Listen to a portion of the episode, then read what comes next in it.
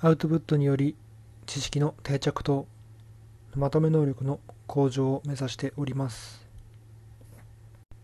今日はスポーツゲシュタルト崩壊っていう話をします。ふと思い立って議地の完全人間ランドの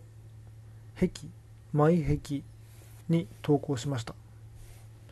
それがスポーツゲシュタルト崩壊っていう話です。ゲシュタルト崩壊ってっていうのは割と市民権を得ている言葉かと思うんですけれども何かの文字について深く考えすぎた場合にその,、え、その文字が意味するところとかそもそも文字自体何なのかっていうことをつなぎ止める鎖みたいなのがバラバラになって何のことが理解できなくなるっていうふうな考えというか状態のことを言います。ゲシュタルト崩壊。なんかかっこいいですよね。でそれと同じようなことがたまにスポーツに対しても起こります。というのは、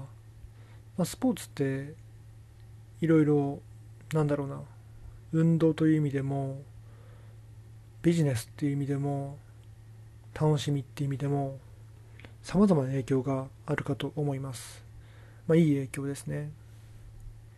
そういったものがあってもうし何て言うのかな。確立されているものですね。で実際私も好きなサッカーチームがあって、まあ、試合がされるごとにスマホで観戦したりして一喜一憂したり悔しがったり喜んだりしています。非常にまあその辺は趣味としていいんじゃないかなと思うんですけどね。それはいいとして。そんなことをしてるとふと思うのがそもそもこのスポーツっていう風なものがあって枠組みができて確立してるものがあるし市場もあるわけだけどもこれって全てゼロから人間が作り出したものだよなっていうことを思い当たります。ゼロから本当にゼロから。そうですね、まあ、歩く走るはいいんでしょうけどもボールを使う競技なんかはまずボールを生み出してでかつこういった競技をしようぜというのから始まってあそれ面白いじゃんって周りが見たり思ったり参加したりしてどんどん拡大していって違う国の人もそれ面白いじゃんとか、まあ、あるいは押し付けられるっていう環境もあるかもしれませんけどね、まあ、そういった参加の流れの良し悪しはあるにせよそんな感じで拡大していって今があるわけです。だからまあ何もないところからスポーツっていう概念自体とかそれに付随するビジネスやファンというものが生まれていってるわけで果たしてこれがまた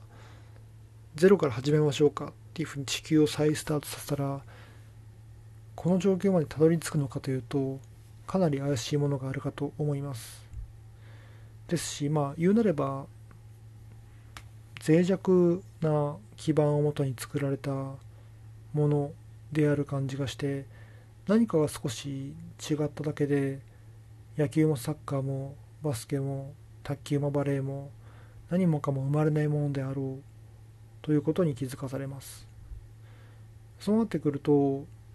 果たしてこの今見ている楽しんでいるものって何なんだろうか？何だろうこれっていうふうな気持ちになってきます。すごい伝わりづらいかもしれませんけどね。でそんな気持ちを思うとゲシュタルト崩壊のことを思い出してスポーツに対してもなんか概念崩壊してきたなっていうことをたまに思います。まあこれは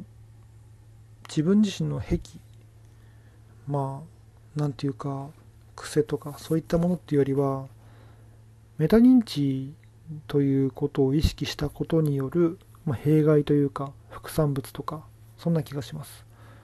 そもそもこれって何なんだろうとか逆の目線に立ってみたらどうなんだろうとか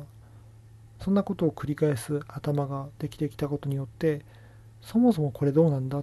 ていうふうに考えられる状態になってきたんではないかなと思います。まあ、そう考えるといろいろ